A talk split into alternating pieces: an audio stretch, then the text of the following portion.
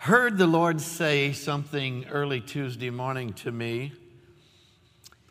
He said, If the church is going to see the change desired, it must partner with Holy Spirit. It is not an option. And I knew he was telling me something that, in some ways, is very basic, and yet there was a depth to it and a reminding in it that we are to pay attention to. That evidently we must stir up for our times. And I want to talk about what I believe is the number one weapon the church has, and also the greatest resource we have to change what we see happening in our world.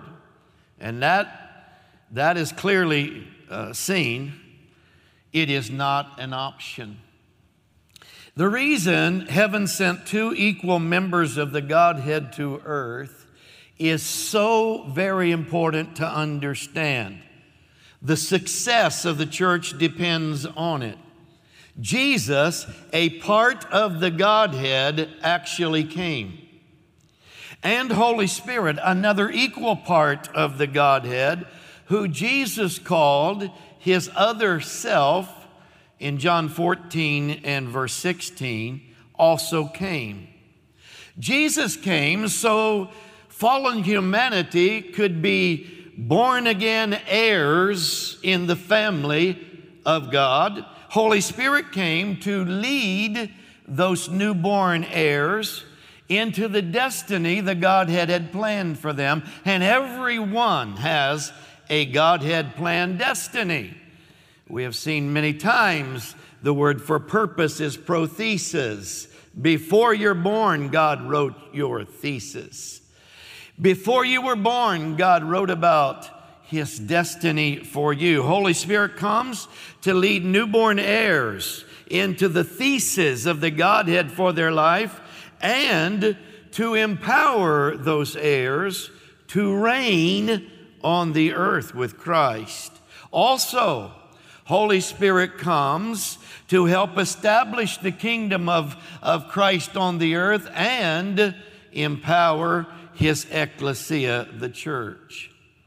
Please know that two equal members of the Godhead did not come to earth to do this to lose to Lucifer, to lose to hell's kingdom.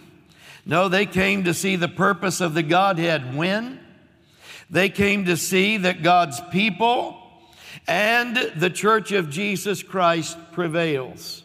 And today, I want to talk about the kingdom of God that Jesus taught to his disciples for 40 days between the, the resurrection and the day of Pentecost, which we've looked at the last couple of weeks. For 40 days, he, in his resurrected body, appeared to these disciples and he taught them specifically about the function of his kingdom. And then that kingdom was birthed on the day of Pentecost in Acts chapter 2, just as the Godhead had purpose, just as it had planned. I want to talk about that spiritual kingdom uh, that, that kingdom of God's governing authority that is led by the Holy Spirit on the earth right now. Also, I want to blend into that the dominion mandate and also the authority language of the true ecclesia. Things that I want to put together for, for our times that I believe are strategic right now. The Godhead's plan of sending Holy Spirit to empower the heirs, being with them and also in them, and bringing his angel armies to assist them is absolutely brilliant. It's one of the most fascinating studies in all of the scriptures, and it ensures that we win if, if we follow him. And we must embrace that because without him, we're not going to see revival. Without Him, we won't see the world changed. Without Him, we won't see miracles. Without Him, we cannot flow in power and authority. The Holy Spirit is the most important being on the planet right now. He is brilliant, He is wise, He is all powerful, He is omnipresent, He is omniscient, He is omnipotent, He is God baptized into our spirit. Listen, please, to these foundational scriptures. Uh, John chapter 7 is where we begin, verse 37. On the last day, the climax of the festival, Jesus stood and shouted to the crowds Anyone who is thirsty may come to me. Anyone who believes in me may come and drink. For the scriptures declare, rivers of living water will flow from his heart. When he said living water, he was speaking of the Spirit. That's capitalized, so it's Holy Spirit who would be given to everyone believing in him. But the Spirit had not yet been given because Jesus had not yet entered into his glory.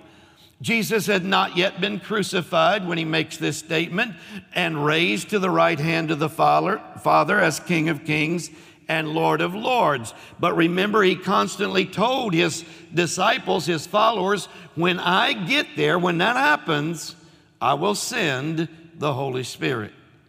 Now, John 14, verse 16, Jesus says, And I will pray the Father, he, he will give you another helper that he may abide with you forever, the Spirit of truth, whom the world cannot receive because it neither sees him nor knows him, but you know him, for he dwells with you and he will be in you.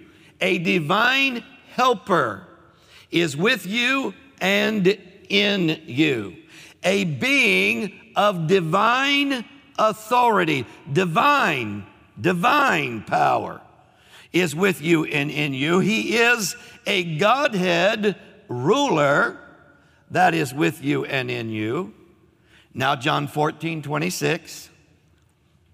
But the Comforter, even the Holy Spirit, whom the Father will send in my name, he shall teach you all things and bring to your remembrance all that I said unto you.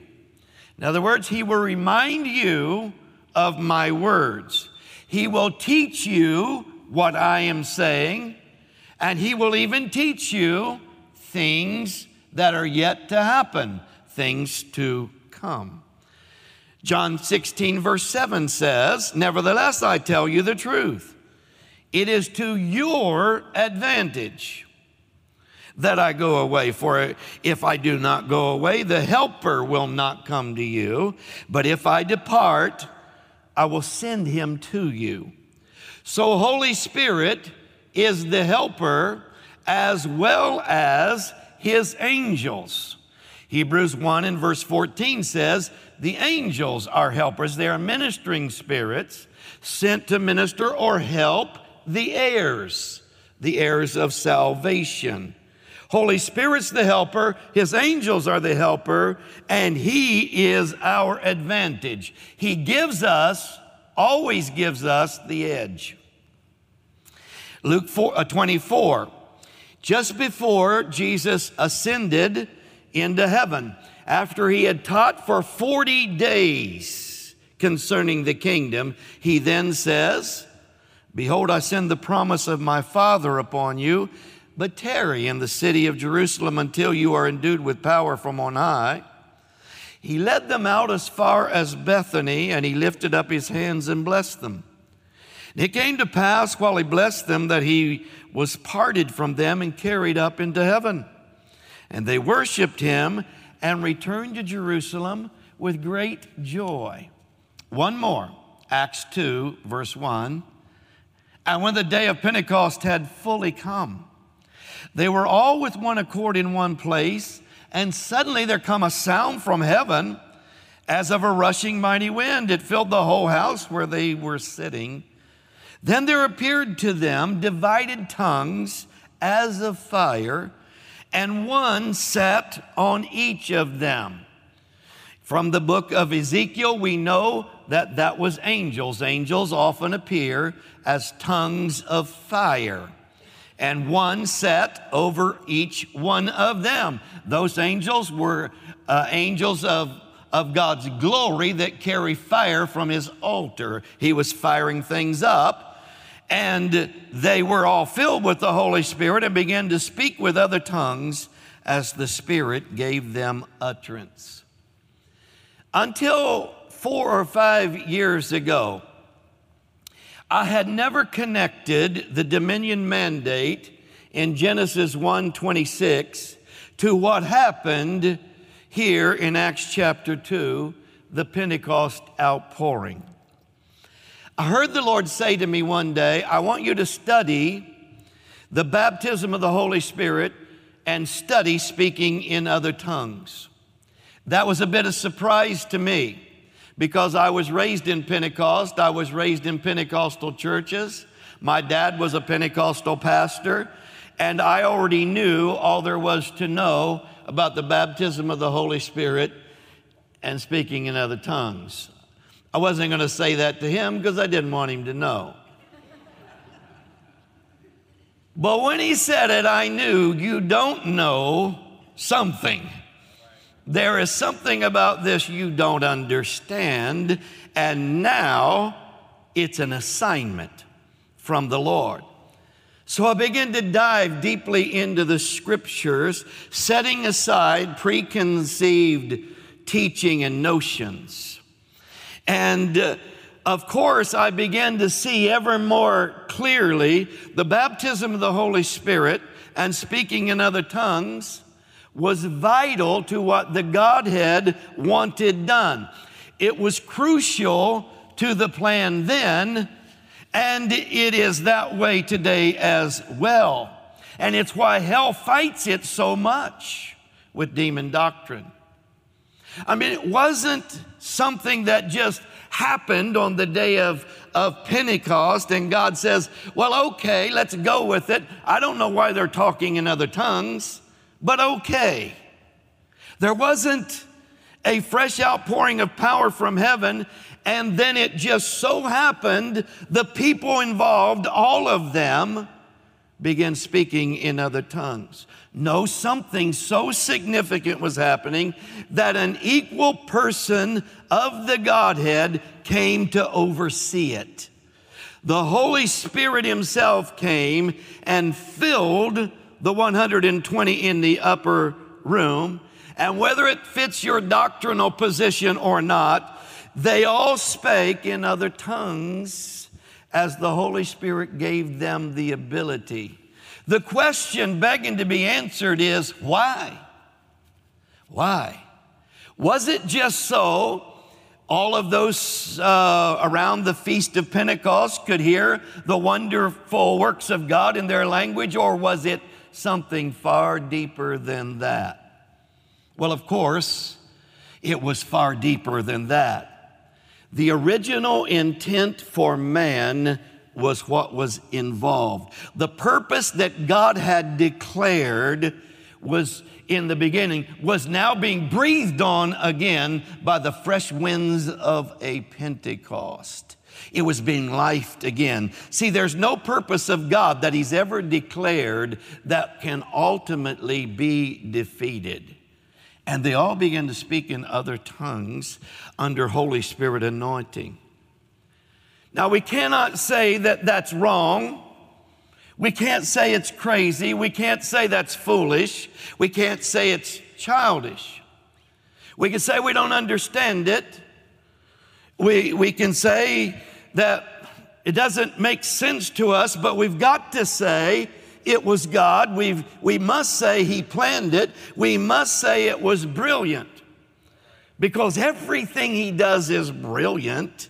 We must say there is a very, very, very good reason for this because God never does anything without a very, very, very good reason. We must see it is extremely important for some reason.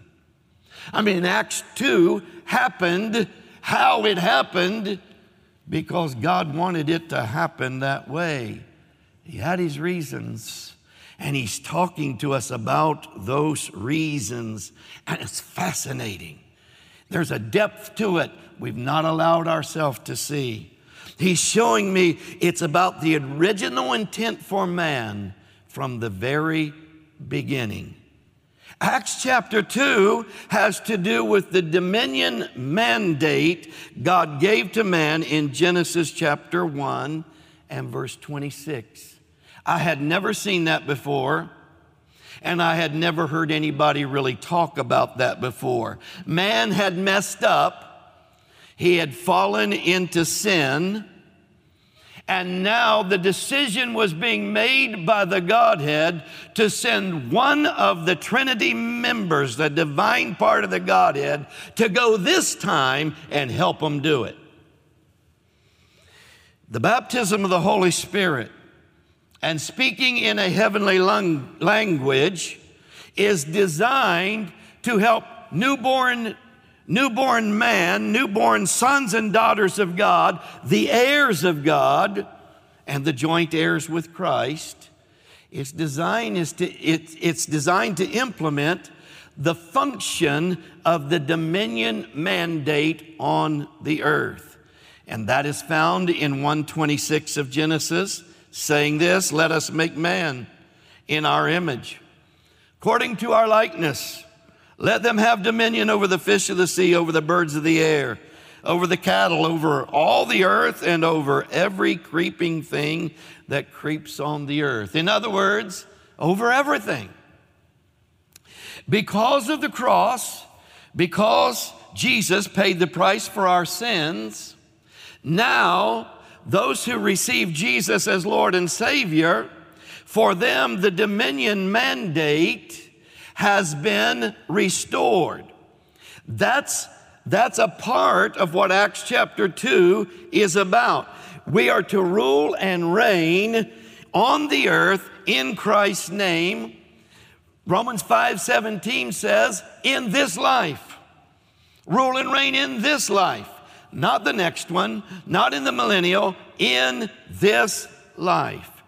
And now I'm beginning to see even more clearly that at Pentecost in Acts chapter 2, Holy Spirit Himself, a divine member of the Godhead, Holy Spirit, an equal member, comes to assist born again sons and daughters of God implement it.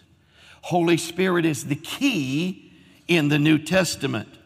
The baptism of the Holy Spirit and speaking in other tongues is about restoring governing authority on the earth, and it is about Christ's kingdom ecclesia rising to rule and reign. See, when, when, when it came to man's redemption, God didn't leave that to anybody but himself. Jesus came to personally see to it.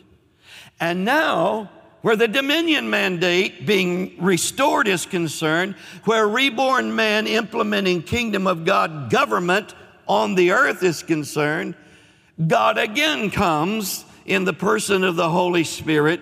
He comes to lead it. He comes to anoint us. And he comes to gift us, according to 1 Corinthians 12, with nine specific gifts of the Spirit that are designed to help us implement the dominion mandate on the earth.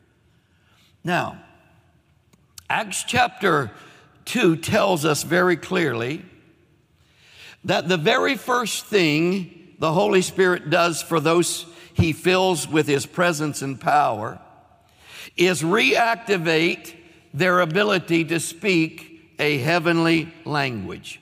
It's the very first thing that he does in a new kingdom era. Remember, they lost that ability at Babel, and I've taught that before, but they lost that ability at Babel. Heaven's language was taken away at Babel. Up until then, everyone spoke God's spirit language, His power language his creative language, his, his governing language. Everyone spoke the language uh, of heaven, which is a spirit language. God is a spirit and he speaks a spirit language. Father God spoke that spirit language. Jesus spoke that spirit language. Holy Spirit spoke that spirit language. The angels speak that spirit language. 1 Corinthians 13 1 says, The angels have a language, it is a spirit language. And also, they can speak natural languages. All of them can, the Godhead or angels. Now, this spirit language must be understood because it had a unity of purpose in it that was impregnated with God's life, with the essence of His being. His glorious presence was, was infused somehow into that language. And we are told that it was nothing's impossible language. So powerful that it spoke a universe into being. So powerful that it, that it, it, it spoke a mud ball into, into being. And It refurbished a mud ball declaring be, it was. Well, when Adam and Eve were created, they had to speak a language. They had to be taught how to talk, and, and God was the only one around, and it was God who taught them how to, to speak. What did He teach them? He taught them His spirit language. A language that was infused with His power a language that was infused with governing authority or governing power. It was filled with creative abilities, creative power was in it. Well, Adam and Eve taught it to their kids, who taught it to their kids, and so on. Until the Tower of Babel, Babel, in Genesis 11, they all spoke it. Remember what happened at Babel? man at that point decided he's going to build this, this religious occultic tower with all the signs of the zodiac engraved in it, put on it somehow. And they were going to worship from there the astrological heavens, the sun, the moon, the stars, the galaxies, the planets. The thinking was this will make us famous. The thinking was we'll become rich and we'll become the religious center of all of the earth. And of course, this was going to promote demon thinking even further on the earth. They said, We're, we're going to build an occultic tower that reaches out into the heavens, and we're worship, we're going to worship there. And God said, We're going to have to go down there and confuse their language. Think about that a minute. There had to be a dozen ways God could have stopped this an asteroid, earthquake, but no, he specifically said, we're going to have to go down there and confuse their language because if they use my language, God says, they can do this. If they use my language, they can build this because my language does not have a particle of negation in it. My language is creative.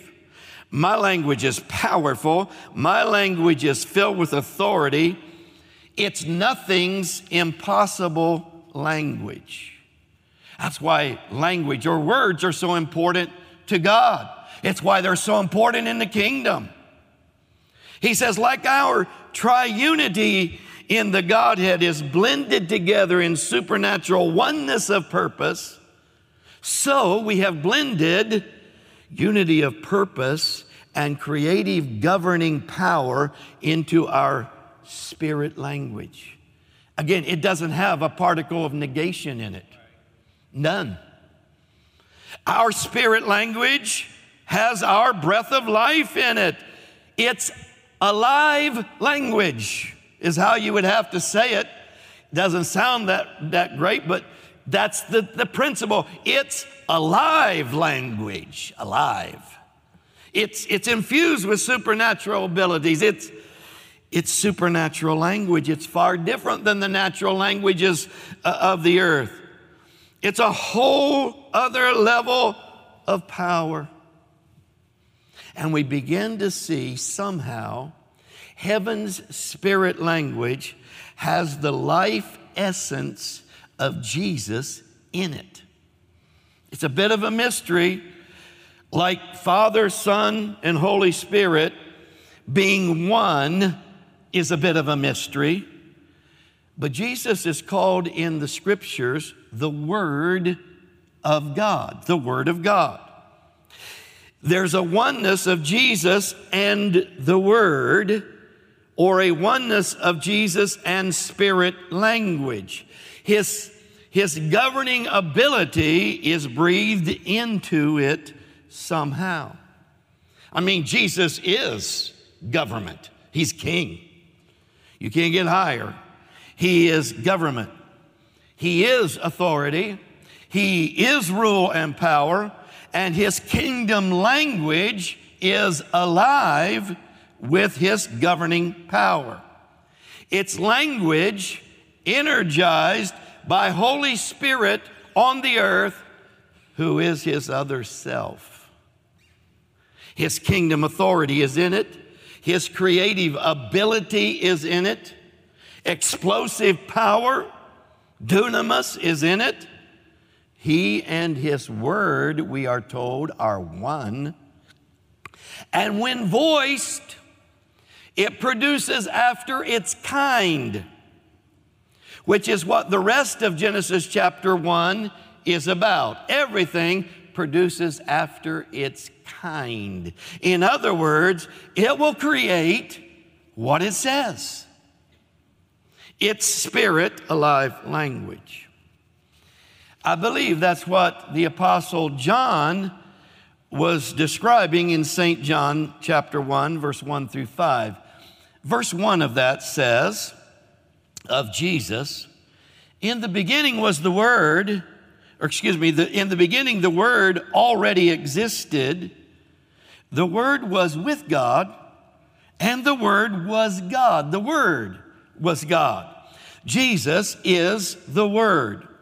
Now, that word word is logos, and it simply means in the Greek language divine expression through communication. It means divine expression through speech, divine expression through language, divine expression through an utterance. Could be a declaration. Jesus is divine expression. His language is divine expression. It's filled with creative ability. Now, verse 2.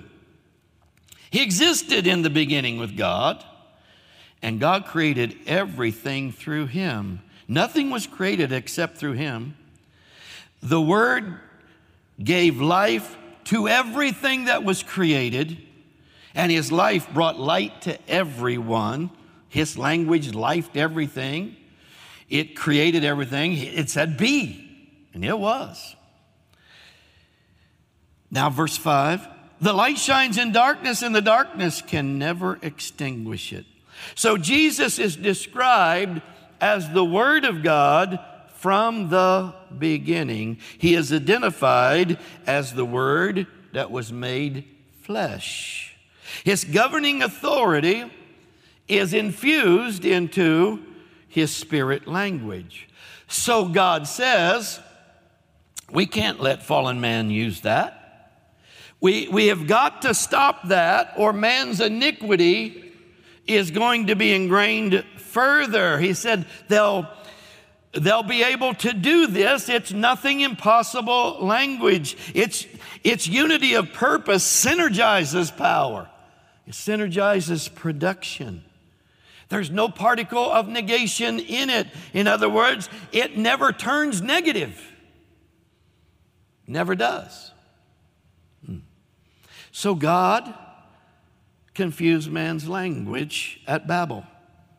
And the la- language of man remained the natural flesh languages from then on until Acts chapter 2, when God reversed Babel for the born again ones and returns to his sons and daughters his spirit language activated by the Holy Spirit. He returns to them nothing's impossible language.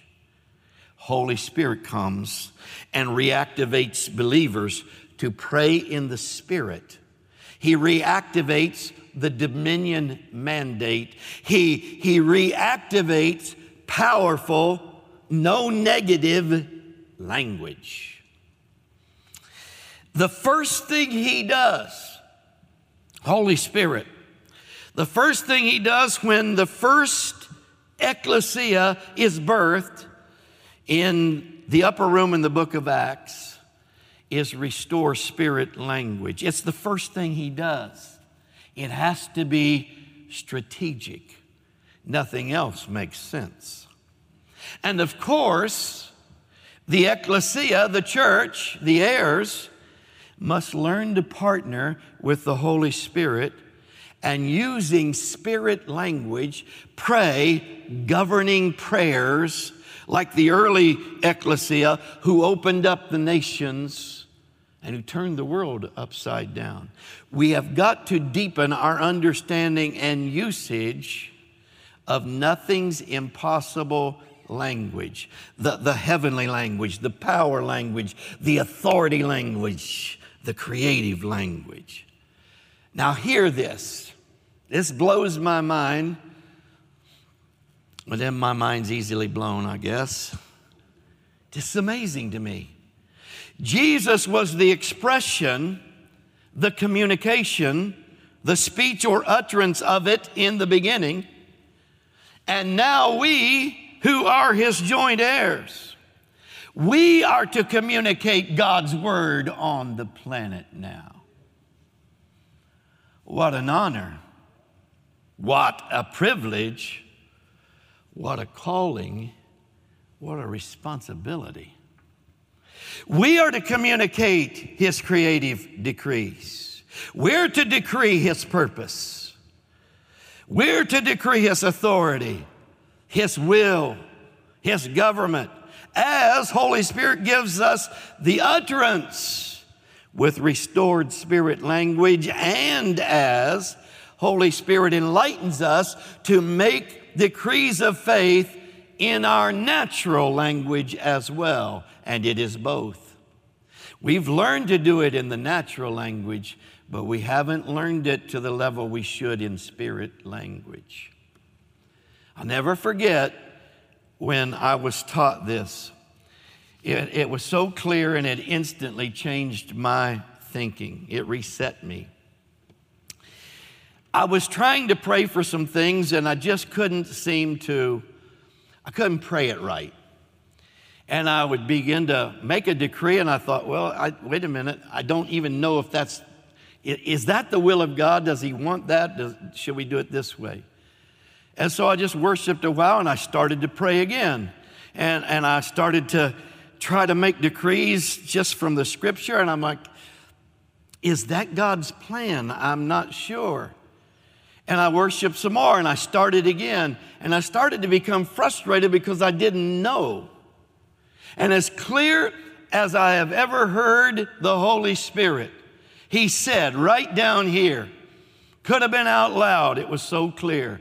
He said, Let me do it. Let me do it. And I began to yield to him and prayed one of the most bold prayers I have ever prayed in my life. Holy Spirit is the strategist. Holy Spirit's the wisdom.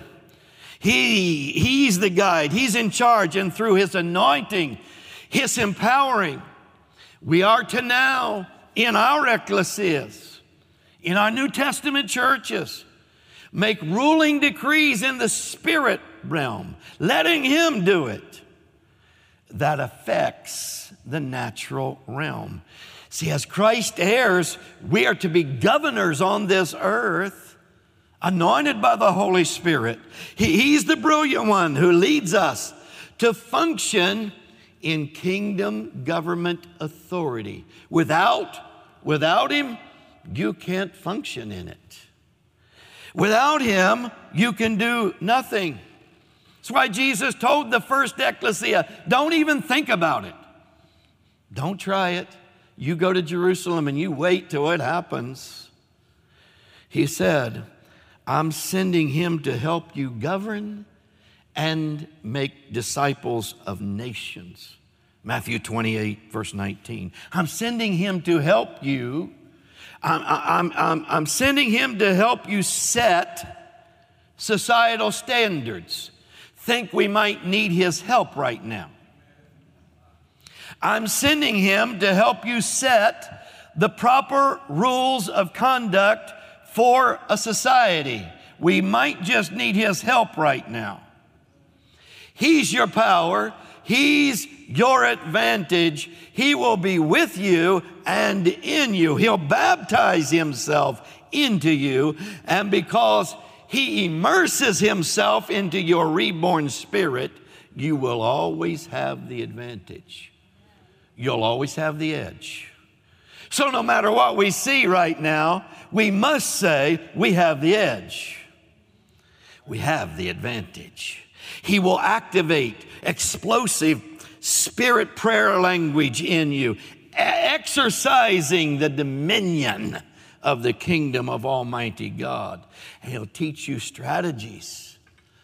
He'll teach you strategies to begin to declare in the natural language and the spirit language. He'll help you pray kingdom government onto the earth.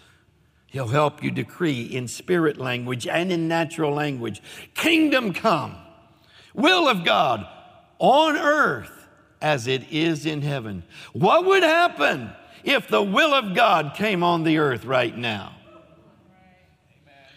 Is there anything you can think of that wouldn't change? You want to change things, you got to partner with Holy Spirit. He will help you bind things. He will help you loose things. He will help you forbid things. If you don't know exactly what needs to be forbidden, let Him pray.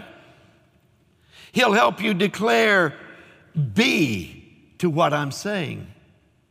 He'll help you overcome. Let Him pray. Let Him pray in the Spirit, Spirit language. Let Him anoint you to pray with your understanding both. Do both. Release your kingdom authority in my name, and the government of hell will not prevail against you. See, the baptism of the Holy Spirit that Jesus commanded his, his followers to receive is far more than we've really ever thought about. Here's just a quick list of what it is. Number one, it is authority language loosed on earth through the heirs, the sons and the daughters of God. Number two, it's God's wisdom prayed upon the earth or onto the earth. Holy Spirit is the wisdom of God, and He can teach you what that wisdom is. Number three, it is often God's strategies prayed upon uh, onto the earth and revealed to the heirs. This would include anointing for revelation and enlightenment through the scriptures, and also include the activation of angels of enlightenment who can connect us to wisdom, connect us to strategy, and also assist us to do it. Number four, praying in the Spirit, it's sometimes God judging something on the earth. Yes, God can still judge things on the earth. Five, sometimes it's God forbidding things on earth or releasing things using the heirs, just as the dominion mandate suggested in Genesis.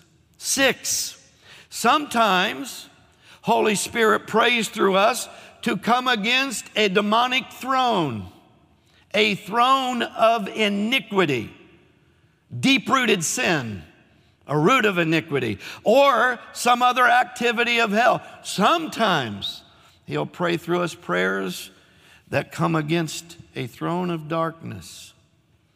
And we need to trust that God with us, divine God, Holy Spirit with us and in us, certainly knows plenty we don't know.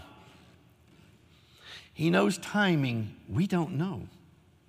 He knows angel army positioning that we don't know. After all, one of his names is Lord Sabaoth, the Lord of angel armies.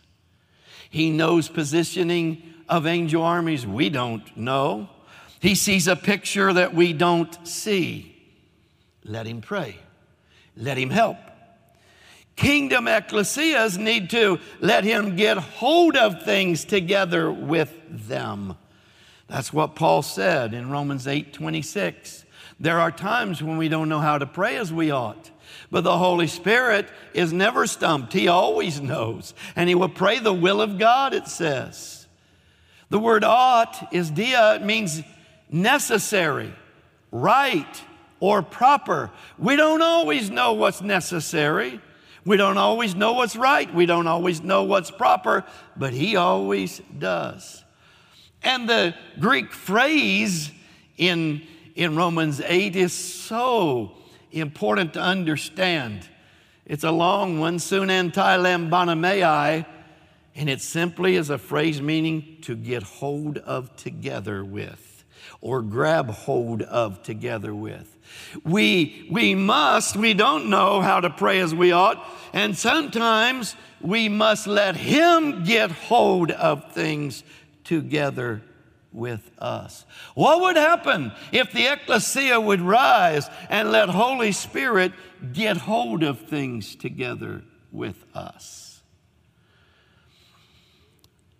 Let him decree some things in spirit language. Let him voice authority on the earth through heaven language. It's amazing to me how many times that I've decreed or I've preached something or even wrote in one of the books. It's amazing how many revelations I've, I've proclaimed over the years that looking back on it now, I know Holy Spirit, first of all, prayed that through me. And I know He did. I know it, I know it in my knower, I know. I prayed that in the Spirit. And then Holy Spirit began to give me the understanding.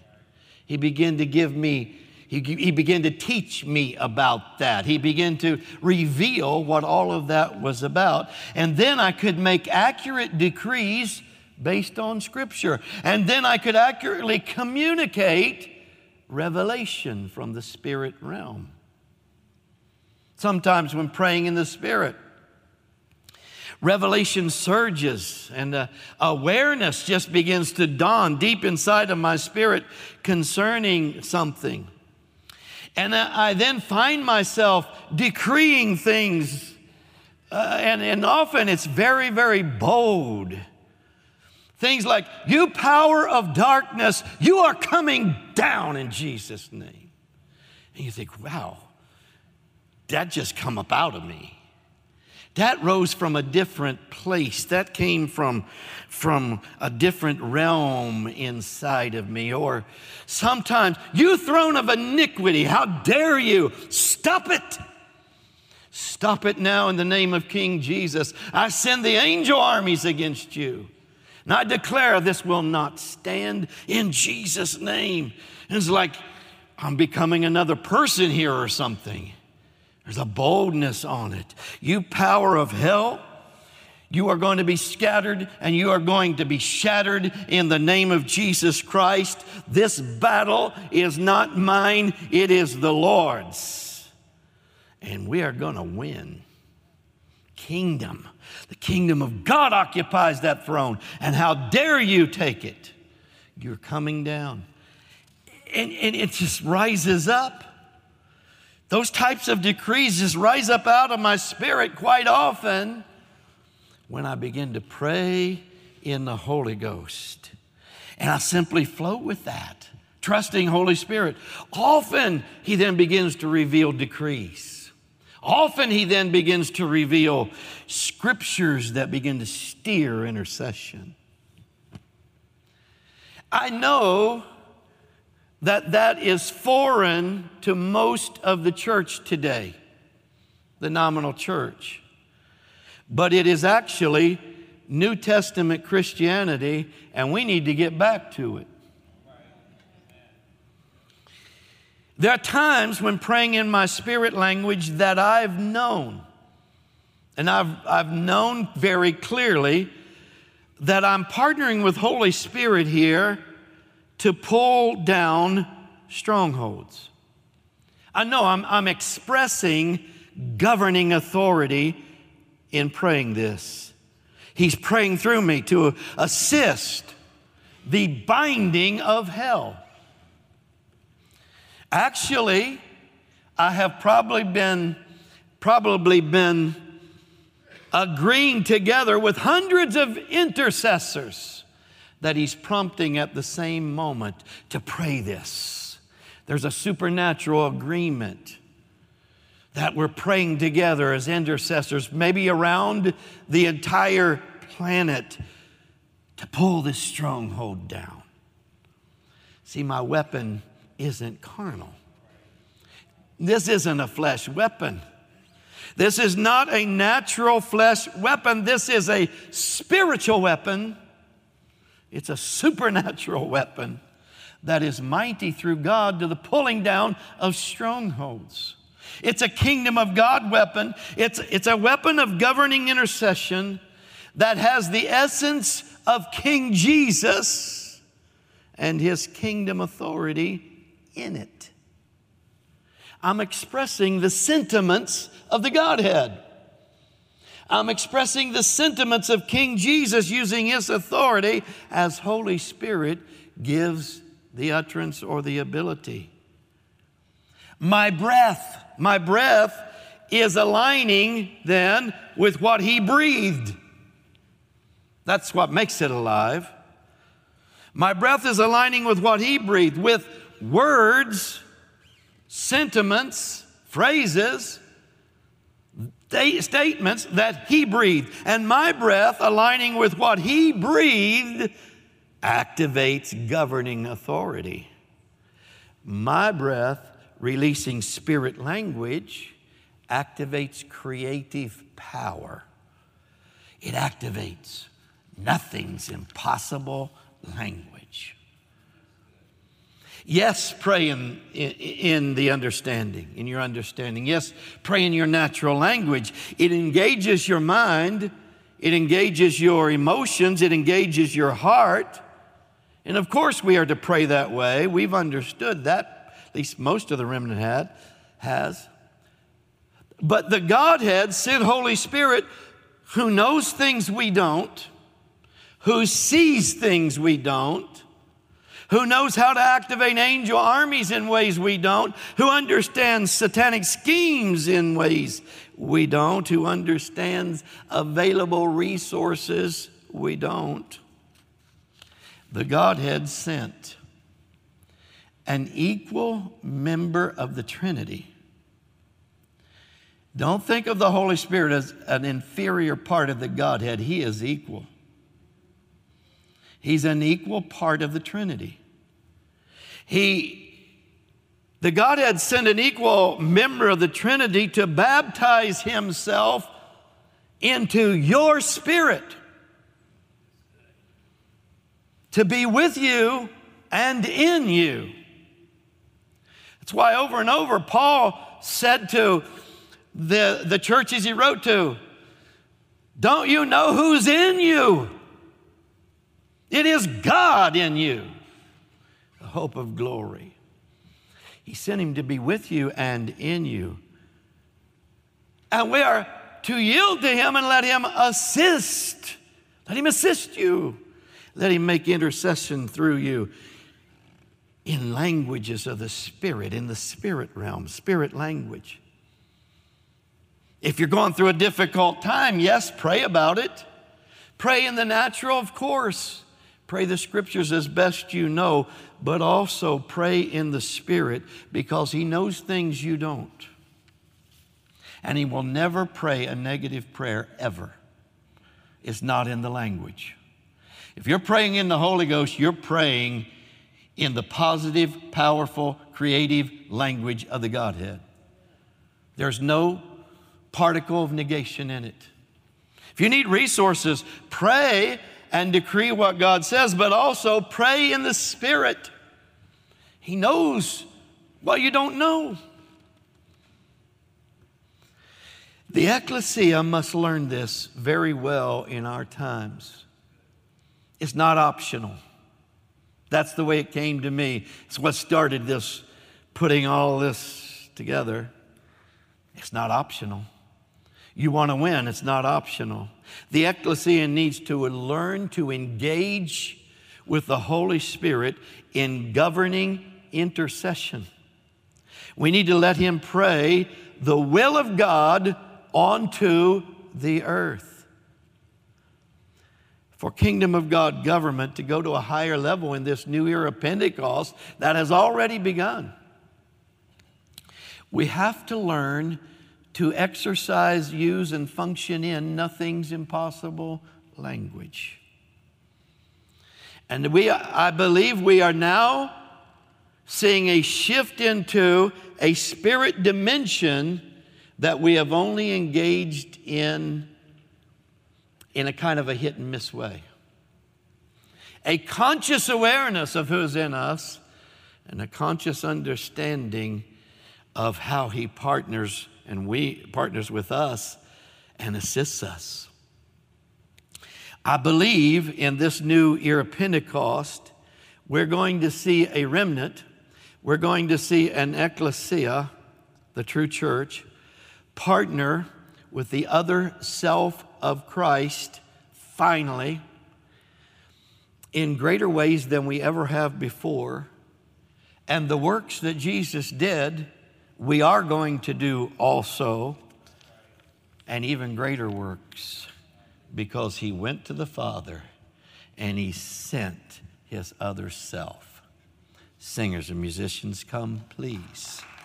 Thank you, Lord. Thank you, Lord. Thank you, Lord. Wow. Would you stand, please? Father, today, we recognize the brilliant plan, once again, of what, what you did in the book of Acts and what you are doing now. Since so much the breath of heaven is coming upon this supernatural principle, because you want to engage the kingdom, government, of Christ on the earth in ways that we have not allowed. Lord, help us to see. Yes, we have responsibility, but, but we have the Holy Spirit within in us to assist us in realms that are so much, so much more in depth than we have ever seen before. Help us to understand and begin to partner in ways that activate kingdom government in this nation and in all nations. Help the heirs, those that are listening in this room today or listening all around the nation or world.